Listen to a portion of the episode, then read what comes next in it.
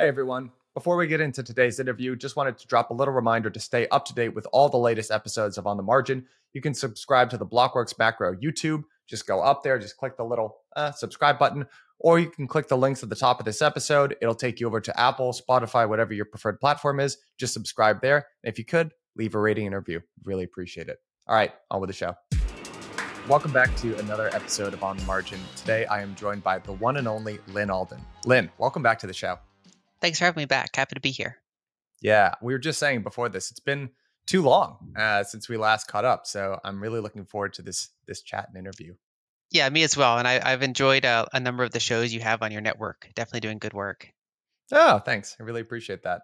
Um, so we've got a lot of ground to cover here, and why don't we just jump right in? And maybe we could use your most recent piece that you put together as a jumping off point. The title here is "Do High Interest Rates Fix High Inflation?" And one of the points that you really drove home in that piece is what are some of the proximate causes of inflation? Because it's not always the same thing.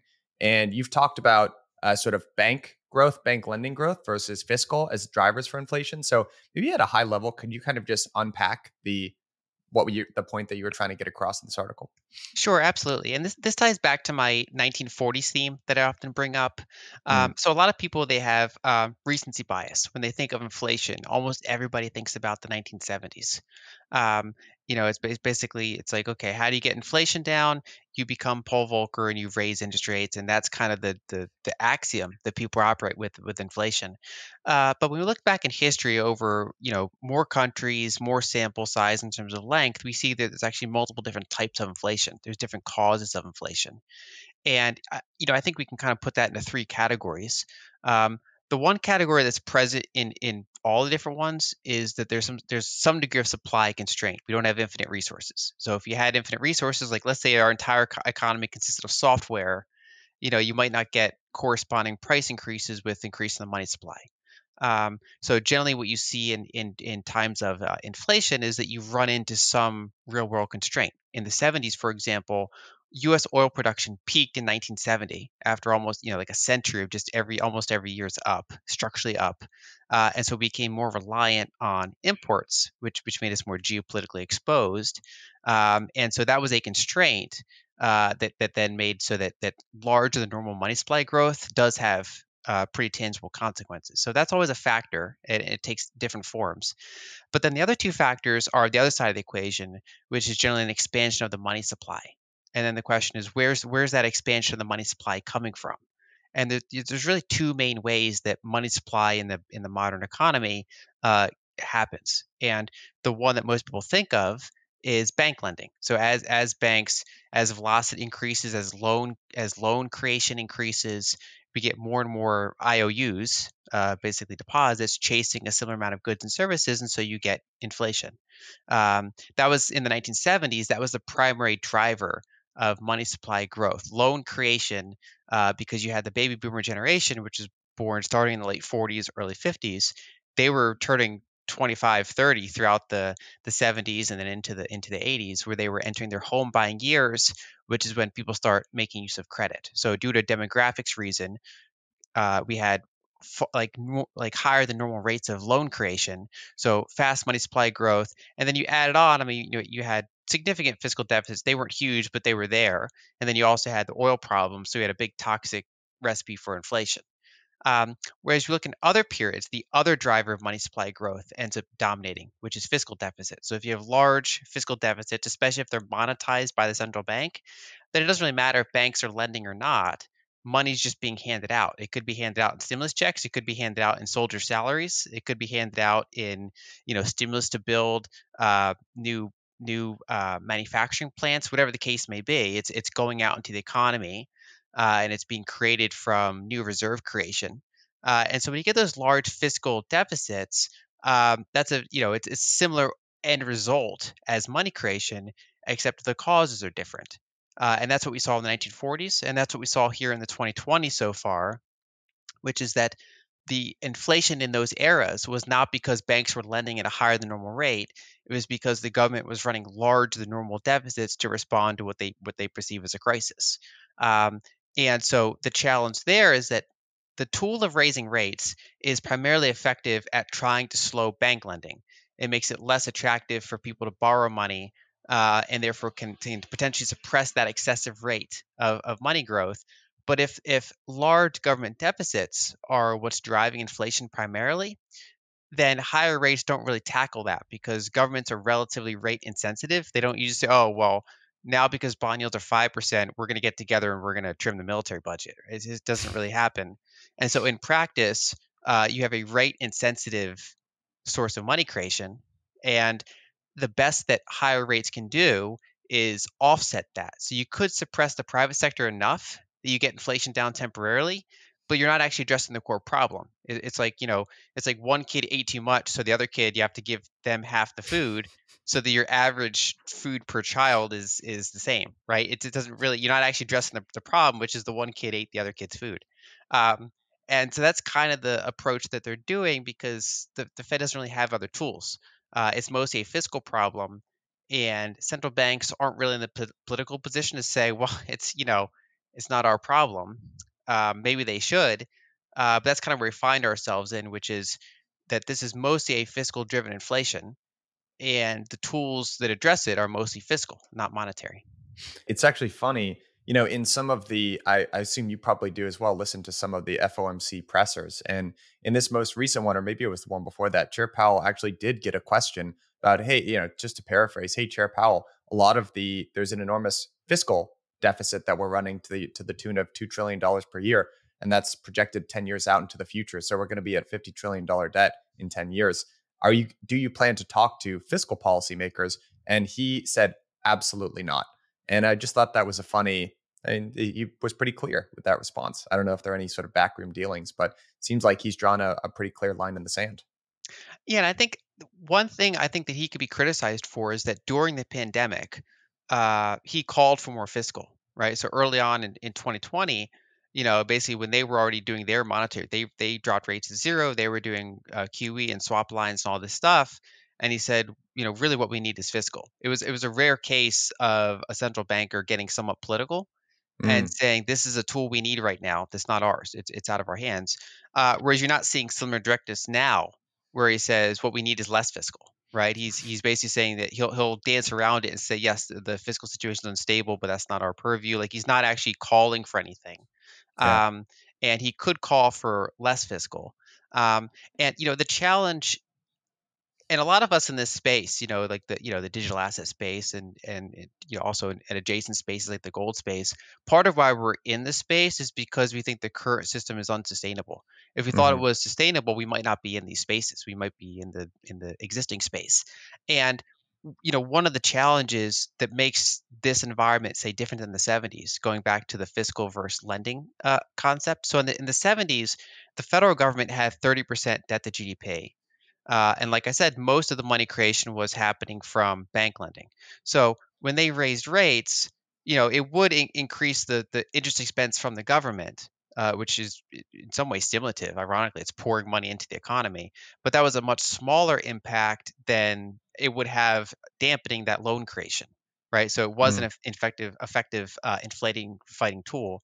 The problem in, say, the 40s or the 2020s is that if you have over 100% debt to GDP and your deficits are what's primarily causing inflation, then raising rates actually increases your deficit and it increases the deficit at a higher rate than the impact is likely to have on loan reduction in the private sector because you're you're expanding a bigger thing faster than you're reducing the smaller thing, which is loan creation. So you get this you get this kind of period where it seems like it's working at first because you are you know you're putting pressure on the private sector, uh, you're slowing things down, but then you're building this structural new new source of money creation, which is all of these larger and larger deficits pouring into the economy.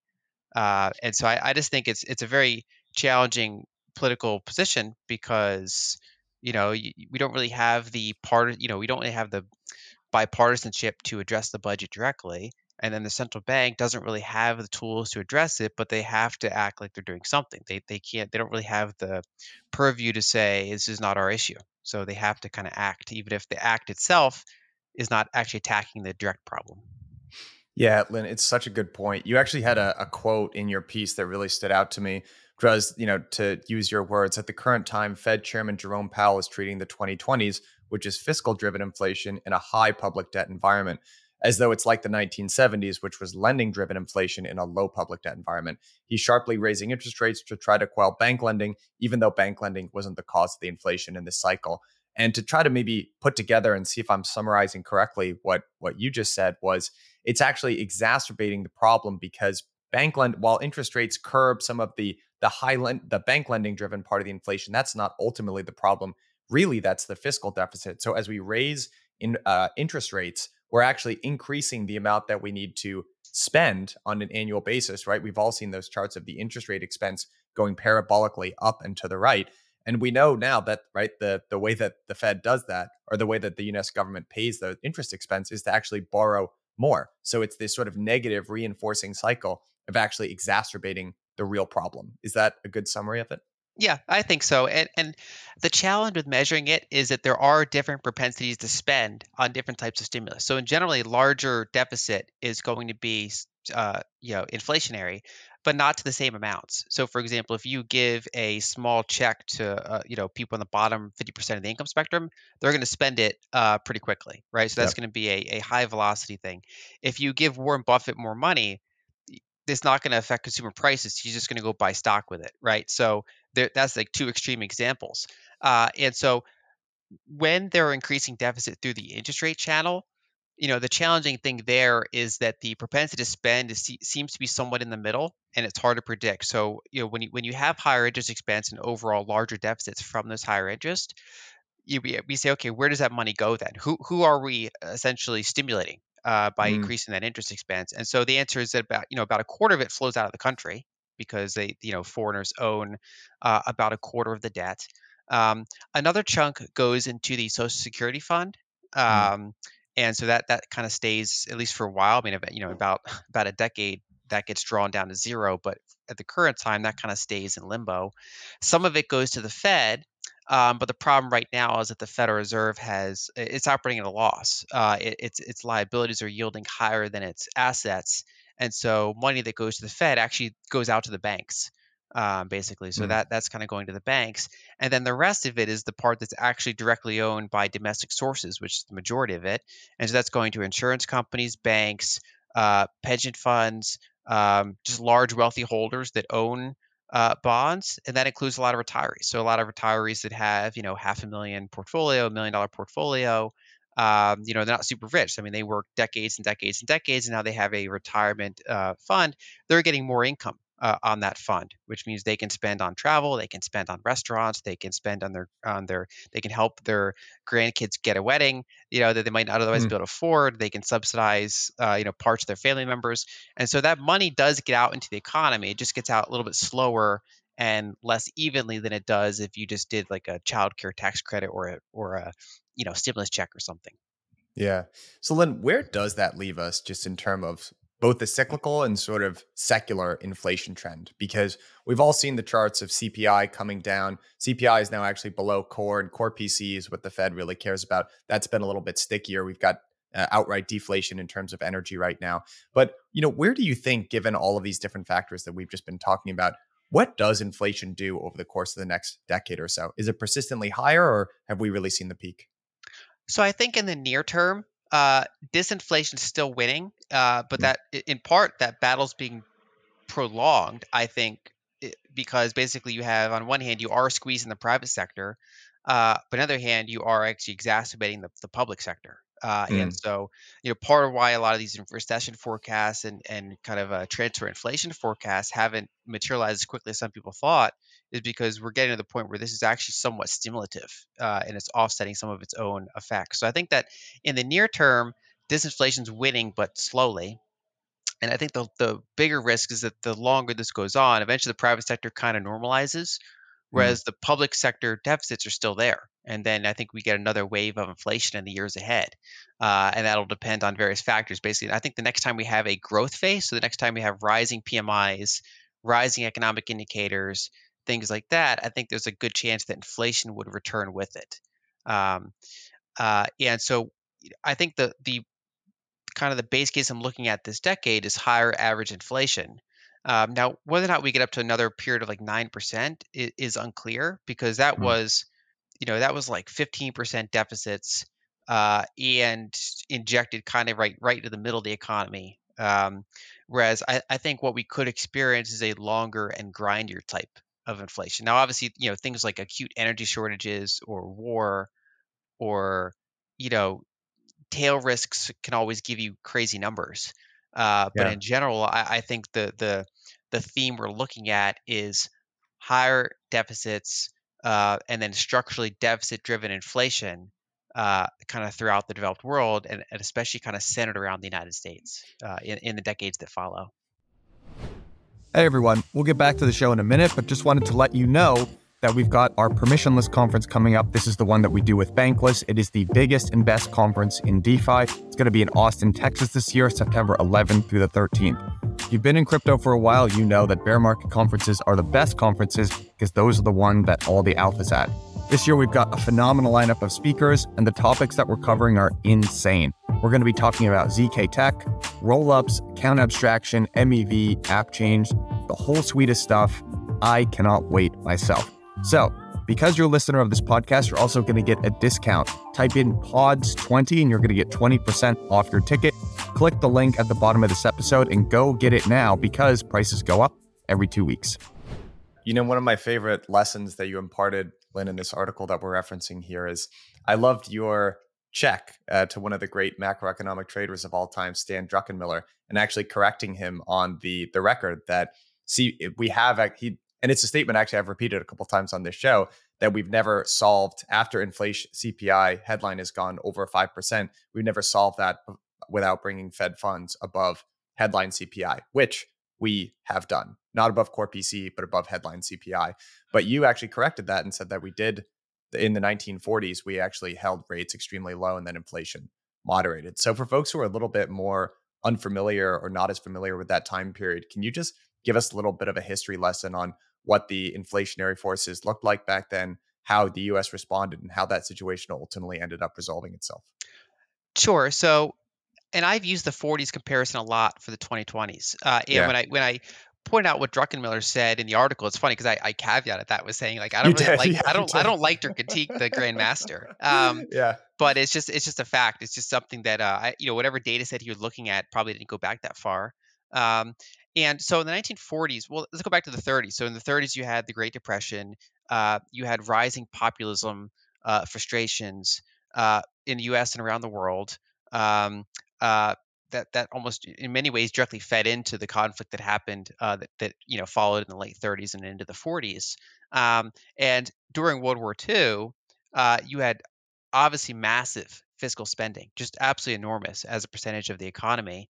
Um, and although a lot of that was spent for, and really a lot of it gets cycled back. You're paying, you know, soldiers. Uh, it's kind of like a jobs program. You're you're you're building manufacturing facilities. You're getting commodity um, production online.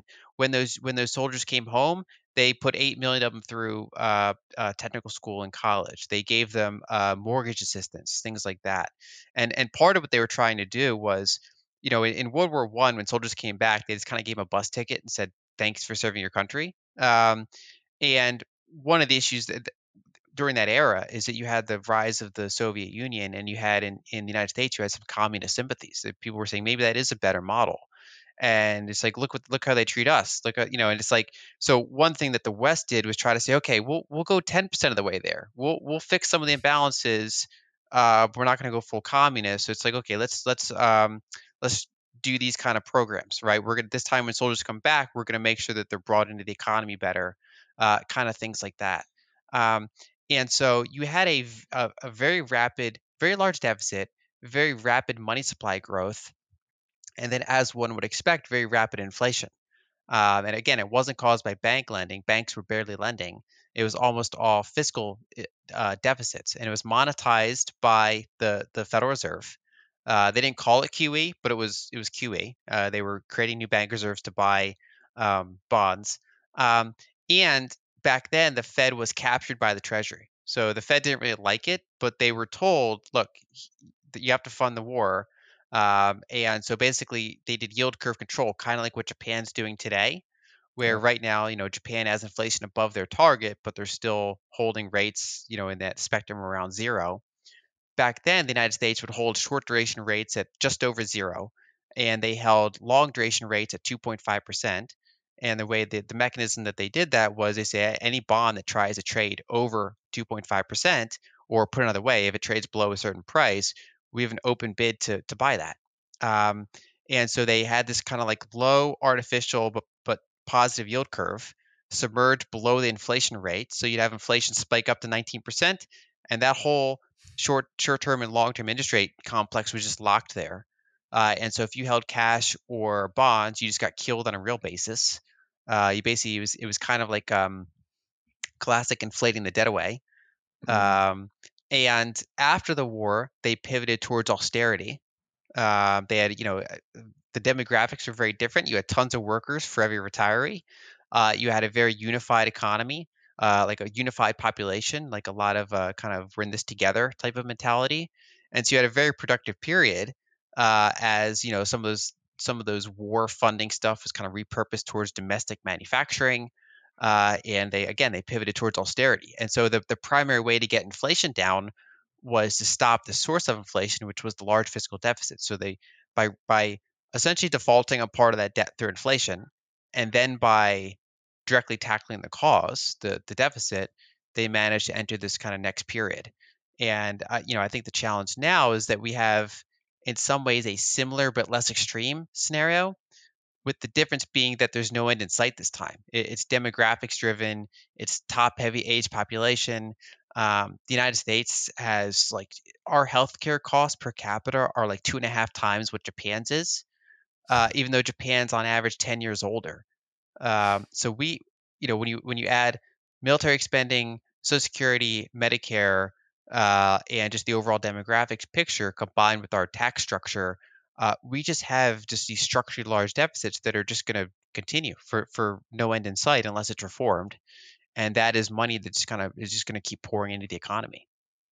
So you know, you you mentioned that you took a lot of inspiration from the 1940s and you can certainly see some of the similarities just in terms of fiscal policy and then i guess negative real interest rates are the other similarity so you know do you predict that out into the future over a period of time and then what are the consequences if that ends up being the case so i think in general we are going to see on average uh, negative real rates uh, this decade uh, now right like right now we're in a period of, of trying to be as hawkish as possible Mm. Um, so you can certainly get above, you can get positive real rates for a period of time. But when you just run the math for how much debt there is compared to the size of the economy, it, it's very hard or impossible to make that work on structurally positive real rates. Mm. Um, I think one way of thinking about it is that you know if you run the numbers just as on the U.S. So what is what is debt relative to revenue? What is debt relative to income? I mean, income's negative because you're running deficits. Um, you know you do all the numbers and it's it's a, it's an uninvestable company if it was a, if it was a company it's just it's just it's it's like below junk um, and so that debt has to default in one way or another and the question is how and if you control your own currency you're very unlikely to, def- to default nominally and so instead you default through money printing um, and so I, I think the general trend we're going to see is you know, in the near term, uh, I mean, I like cash equivalents. I mean, if you can get 5% on T bills and money markets, I mean, that's pretty attractive. I know. Um, yeah. But I think on average this decade, um, you know, basically, I think rates are going to spend most of their time not really keeping up with inflation and certainly not keeping up with like true inflation, right? So when you when you look at you know inflation over the past let's call it 100 years, um, you have a number for CPI, but that number is kind of always resetting towards slightly lower end goods. Like if if ribeyes get expensive, people stop buying ribeye, they buy ground beef, and then the, the thing adjusts downward towards that new reality. Mm-hmm. And so if you kind of break it into categories, you know, like fine art and waterfront property, that increases roughly at the rate of money supply growth because you have this finite asset um, that you can't make more of, and money supply is growing, and it's almost a one to one correlation um, over a long enough stretch of time to you know take into account volatility. And then below that, you have things that that are pretty energy intensive, uh, things like gold or oil or beef. Those things are generally increasing higher than the rate of CPI over over a you know multi multi decade time frame. Um, because they're they're not quite as fast as the money supply growth because we are getting somewhat better at making them. We have better techniques for getting gold. We have better techniques for getting oil. uh, for you know getting cows, uh, all that kind of stuff, but it's still quite energy intensive and, and labor intensive and all that. And then when you go down towards like the the lower end stuff, I mean, you get electronics that's just outright deflationary. Uh, textiles are deflationary. Um, we have all these kind of things that we've gotten way better at making. Plastic toys. We have this kind of long tail of of things that are really not not scarce almost at all, and that's really dragged down our average CPI. Uh, and so when we look forward, I think that anything that is has some degree of scarcity to it um, is, what you really want to look at for for kind of the quote unquote true inflation rate is kind of that the top like half of the asset spectrum. Whereas of course you know software, AI, um, all sorts of things are going to continue to make certain types of things very abundant. Yeah, there was an interesting dynamic that you pointed out. If the rate of interest is below the rate of inflation, you sort of have this incentive to why wouldn't I take out a 3% mortgage if inflation is at 5%? to buy a home. I mean, you're basically getting paid in real terms to take out a mortgage. So there are these weird incentives that sort of emerge in these environments, you know? Yeah, one of the challenges, so going back to the the question of of whether or not rates tackle fiscal driven inflation, one of the one of the hard parts that policymakers find themselves in when that happens is that both answers are wrong. So if they if they raise rates, it increases the deficits and that pours more money into the economy, which is the source of inflation to begin with. Um, on the other hand, if they hold rates below the rate of inflation structurally, like they did in the 40s, then every single speculator says, well, why wouldn't I borrow money at that artificially low rate while you're pouring money into the economy through deficits and buy something hard with it? And so normally those types of environments are associated with capital controls. They want to basically give the government a lower funding cost, but also trying to prevent new money creation through excessive lending in that in that new environment. And so in the United States, they, I mean, they banned gold. Uh, they had all sorts of capital restrictions. Same with the UK. Uh, you know, these these economies that were kind of, uh, you know, uh, more open were now became more restrictive, and we see signs of that today. I mean, Turkey, for example, is trying their policy of low rates uh, in the face of inflation, but then every single person's incentive is, well, I might as well buy, I might as well borrow lira and buy anything else with it. If you're going to hold rates like well below the inflation rate, and so they have to come in and say, well, you know, we're not going to let you borrow lira to buy dollars, for example. We're not. So they have all these like restrictions on who can borrow lira and and things like that. And then we see, you know, Nigeria, Argentina, they cut off crypto exchanges from their banking system. Uh, it's all these different ways to try to make to try to add frictions to various entities that either want to leave uh, the ledger or that want to borrow the ledger to buy some sort of harder asset. Um, and so that's kind of the challenge when you have when you when when the inflation itself is is driven by the public sector. Um, all the tools to deal with it, uh, whether you're hawkish or dovish, they they're just generally not the right tools because it's just it's not a monetary phenomenon. It's a well, it's a monetary phenomenon, but it's it's channeled through the fiscal uh, rather than due to due to loan creation. What's going on, everybody? Thank you for listening to On the Margin. I just wanted to take a quick moment to let you know about a very special offer that we have coming out of Blockworks Research. Now, many of you will probably be familiar with our platform, but Blockworks Research is the most blue chip spot to get research, data, governance, models, and a whole lot more about the leading DeFi protocols in the space. I've leaned on our analysts time and time again to explain complicated concepts going on in DeFi to me like I'm five years old. They can do the same for you. If you invest in DeFi or are just interested in it, it is an absolute no brainer. As a listener of On the Margin, and to say thank you all for listening to the show, you can use Margin 10 for a 10% discount, and that gives you access to everything, which would be weekly in depth reports, live data, all of that good stuff. So, again, that's code Margin10 for a 10% discount. Link is in the show notes. Sign up now. Thank you later. Yeah. So, you know, at the risk of posing a very high level and, and difficult to answer question, what is the end game for the current scenario that we're seeing here? Because on the one hand, from from my perspective, it's alarming enough to see the United States run the fiscal deficits that we are. And frankly, it's not even in the zeitgeist. I mean, you're just starting it to see it. You know, Joe Manchin, Joe Manchin, the Democratic senator actually stood up and stopped us from spending even more, which was great and gives me a little bit hope that some senators still think like this. Some of our policy members are still concerned with this type of thing. But for the most part, I, I don't really see it being a, a gigantic campaign issue.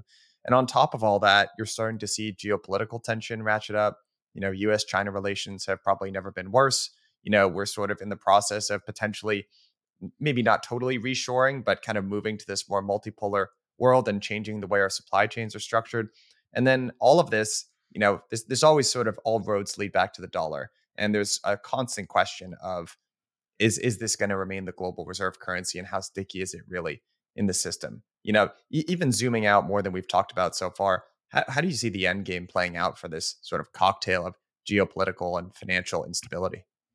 Yeah, it's a good question, and and we can go back a couple decades to have a little bit of insight into this. So, in the late '80s, um, due to the attempts of the Fed to fight inflation by raising rates so much, uh, it and then you had uh, uh, uh during the '80s, um, you know, partially for the Cold War and other reasons, you had Reagan building up quite a bit of public debt. So we went from 30% to, to well to way above that. And so the combination of high rates and and large deficits did start to actually cause quite a lot of uh, interest expense by the government um, after a long enough period of time.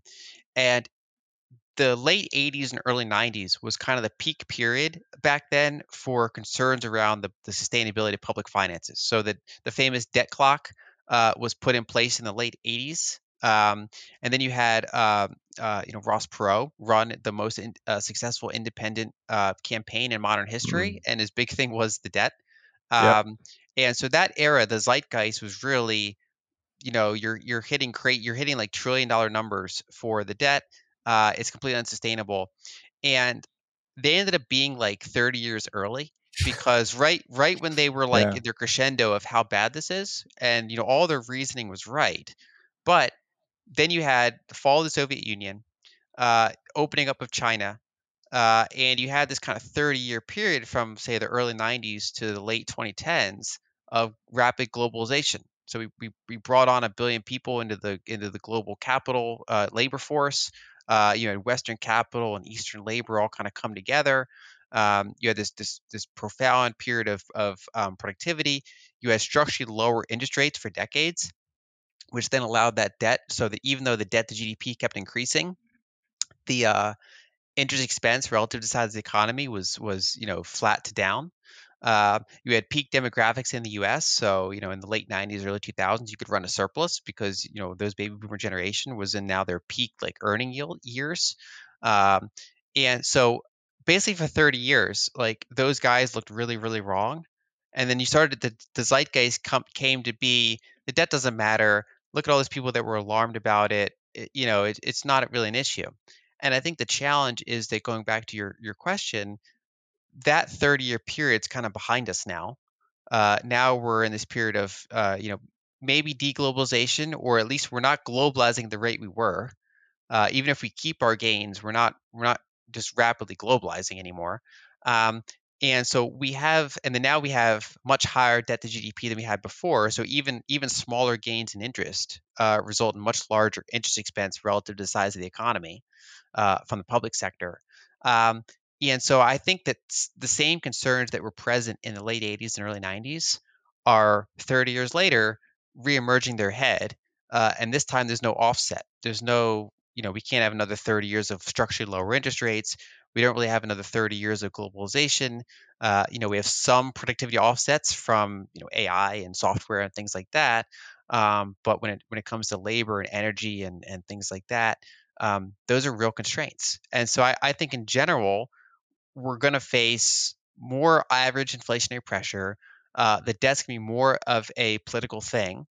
Um, I think you can see the politicization of interest rates. We've already seen it. Some example. We have Elizabeth Warren grilling Jerome Powell in Congress. Um, yeah. I, I think you could have similar dynamics where you get political parties based on you know like like uh, the interest rates become more of a partisan issue. Uh, at the moment, we don't really see that too much because, for example, we don't see Biden, uh, you know, joining uh, Warren for going after the Fed. Uh, right now, he's fully supportive. Um, but I think on a long enough time frame, you could see parties start to like like like interest rates become a, a political discourse that we don't really see right now. Um, and so I, I think that's like a, a longer concern. And as far as the end game, I, I think the big question comes down to whether or not they're able to reset this and keep it going, or if this is just kind of an era that ends and we enter a new era for money.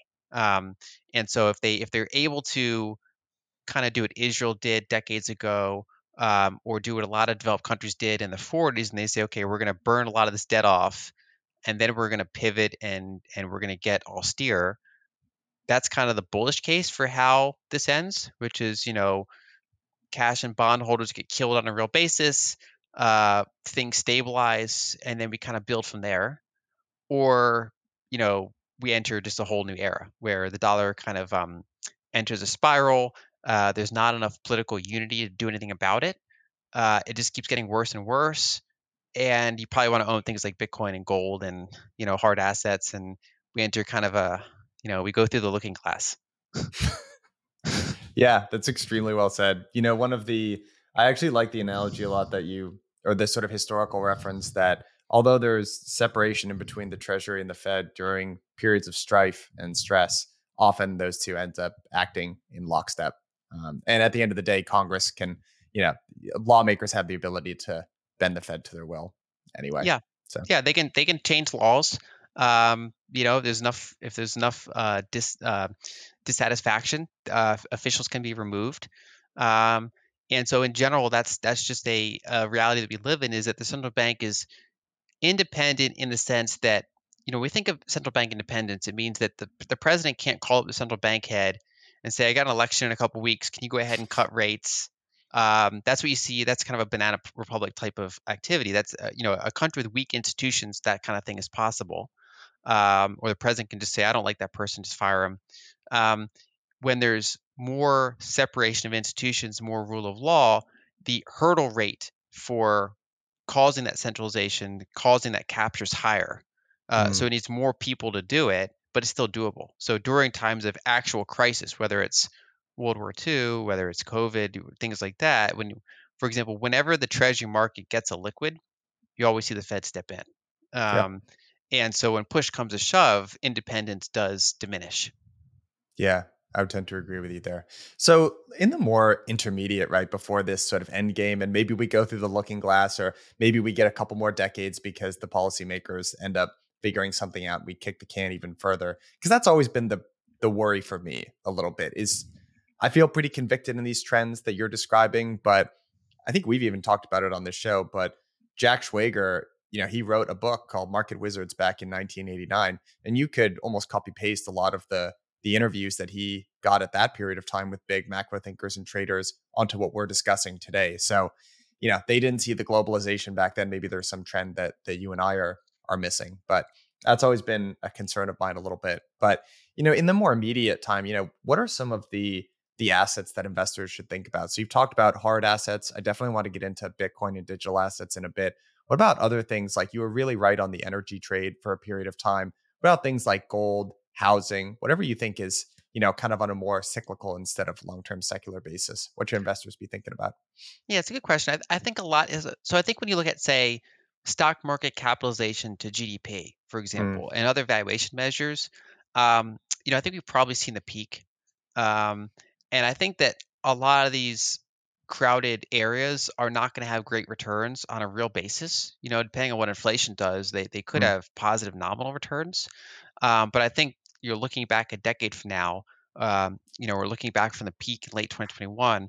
I think that the um, the inflation adjusted returns from some of these major asset classes is not going to be very attractive. And mm the question is, some are some of these other asset classes going to be able to provide uh, some degree of alpha? So I, I think Bitcoin um, is an attractive one. Um, gold is challenging, um, but if you do enter a a really truly kind of sovereign crisis, um, gold is one of the things that central banks can use to to basically recapitalize their their system. Um, so I, I, think gold is another one to have a position in. Uh, and then looking out, I mean, I do think that there are areas like Brazil or India, um, some of these um, kind of third party emerging markets. Mm. that I think that there are kind of interesting long term, like decade long opportunities. Um, and I, I, don't think that the energy trade is is done yet. Um, we haven't really seen even a capex cycle, right? So uh, we've not seen, for example, a whole nother cycle of bringing more oil online. Um, and in general, even though we saw this big spike in oil and this big this big fall in oil, oil producers kind of never really followed that spike. Uh, they never got over they never got over enthused, uh, and then as the oil came back down, they're still appropriately priced for yep. the current level of oil. Um, and so, uh, you know, we're st- we're seeing early signs that U.S. shale is running into headwinds. Um, so as we've seen lower oil prices and recessionary concerns, um, there's not a lot of reinvestment. That you know, the, the, what makes shale oil different than these other resources is that you need uh, rapid reinvestment in order to keep that production up. You get oil quicker, but you need to you need to re- reinvest more frequently. And we're seeing uh, rigs go down, the number of rigs. And generally, when you see that decline in rate of change terms, usually energy production, oil production, uh, peaks some months later. Um, and so we're kind of seeing initial concerns that we might be getting somewhat towards the top of our oil production range, at least in this cycle. Um, and so I, I, still think in general the energy and commodity space is interesting. You just have to volatility manage it, right? Because if you go through a recession, if you go through other other periods, um, it can do very poorly. But I still think that's a, an asset class for this decade. And and kind of the way I'm describing it is when we think of the 60-40 portfolio, the problem there is that both bonds and stocks like disinflation. So uh, bonds obviously like disinflation, and then stocks they like structured lower lower interest rates and no um, constraints on materials and things like that, so that all these big you know mega cap stocks can just keep growing and getting higher and higher valuations. Uh, now, one way to augment that portfolio is to have a section that is kind of a defense against inflation. So it could be energy, could be um, you know, mat- copper, materials, things like that. Could be hard monies like gold and Bitcoin. When you have that slice, it helps you, I think, protect the other two slices in a portfolio. Instead of having all of your portfolio geared towards disinflation, you know, have some of it that's geared towards disinflation, but then you have, uh, you know, a segment of it that's geared more towards inflation, so that no matter what happens, you know, one one segment will probably be carrying the other segment. Lyn, do you have any opinions on real estate? And maybe we could segment that between residential and commercial. Obviously, office space has been on the chopping block for some period of time now. And there's been a lot of sort of hullabaloo made about the amount of CRE debt that uh, regional banks hold. I think it's about 70%. Obviously, not all commercial real estate the same. Industrial is very different from office space. Uh, residential real estate, real estate has frankly held up a lot better than I thought it was going to based on what mortgage rates have done. You know, what are your thoughts on the real estate sector in general? Yeah, so if you look at residential real estate in linear markets, um, that's been holding up very well, and and that's you know I, I was expecting. I wrote about that for a while. That's that's the part that seemed pretty straightforward because nobody wants to sell, um, and and the the valuations, even though they came pretty high compared to the growth of the money supply and things like that, they were not too um, extreme. It wasn't really like the 2006 2007 period uh, in many ways. Uh, there was not a lot of um, excessive leveraging, for example uh, in, in, the linear uh, residential space. Um, when it comes to things like Airbnbs or real estate in certain um, expensive cities, or some of these some of these countries like Canada or Australia, uh, where you have uh, pretty insane valuations, uh, I am I you know I I don't touch real estate there. Uh, I'm not interested. It's just it's it's kind of scary in many ways. Hmm. Um, mm. And commercial, like you said, there's very different types. There's multifamily, um, there is, uh, you know, industrial. Um, there's, you know, kind of retail facing, and office is a pretty small part of it. And then only a segment of office is is distressed. Um, and so when you look at the domestic banking system, the large banks have very little exposure in, in, aggregate to commercial real estate. And then the segment that they have exposure to office is low. Whereas when you look at small and medium banks, that's where there's like a time bomb because they have a yeah. lot of exposure to that commercial real estate. So I am concerned about commercial real estate. I'm concerned about the small and medium uh, long tail of banks that all have exposure to it. Um, I think that's that's one of the more troubling areas in the market. Um, and I think that's an ongoing disinflationary pressure that is being pushed on by some of these other inflationary pressures we talked about. So, although there are a lot of inflationary pressures, there are some of these disinflationary pressures as well. And those are certainly some of the areas. Yeah. You know, I always find myself, my heart goes out to the small regional banks. I'm always rooting for those guys in general because the, the, you know, you talked, you, you didn't use these exact words, but post end of World War II, there was a GI Bill, right? That was some of the programs that you were sort of indirectly referring to there.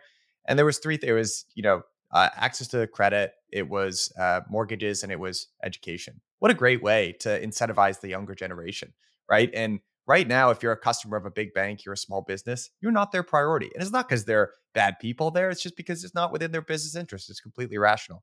So I think that the small regional banks, while they're sort of they're kind of dying off in the United States, and it would be great to see more of them because those are the ones that fuel, you know, small medium businesses. And by the way, 66% of jobs, I actually learned this during COVID, are not held by big corporations.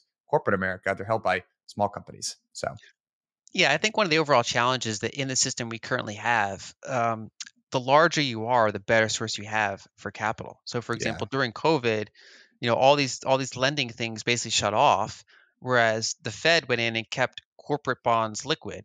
So, you know, if you were a large publicly traded company, you could still you could still roll your debt. Uh, but if you're a small business, uh, good luck. yeah, Um, and you know, even even before that, kind of the the whole leverage leverage buyout or private equity space is basically based on the premise that hey, we find these companies uh, and we have a better cost of capital than they do. We can go in and buy them and lever them up with cheap debt and then resell them. Um, or or you have a large company that can make a, a business model out of just going around and acquiring tons of smaller businesses. mhm, Uh, because in addition to the overhead savings, it's really about capital savings. Uh, and that's just kind of the structure we've been in for the past, you know, 40 plus years. And I, I do, I do think it's unfortunate.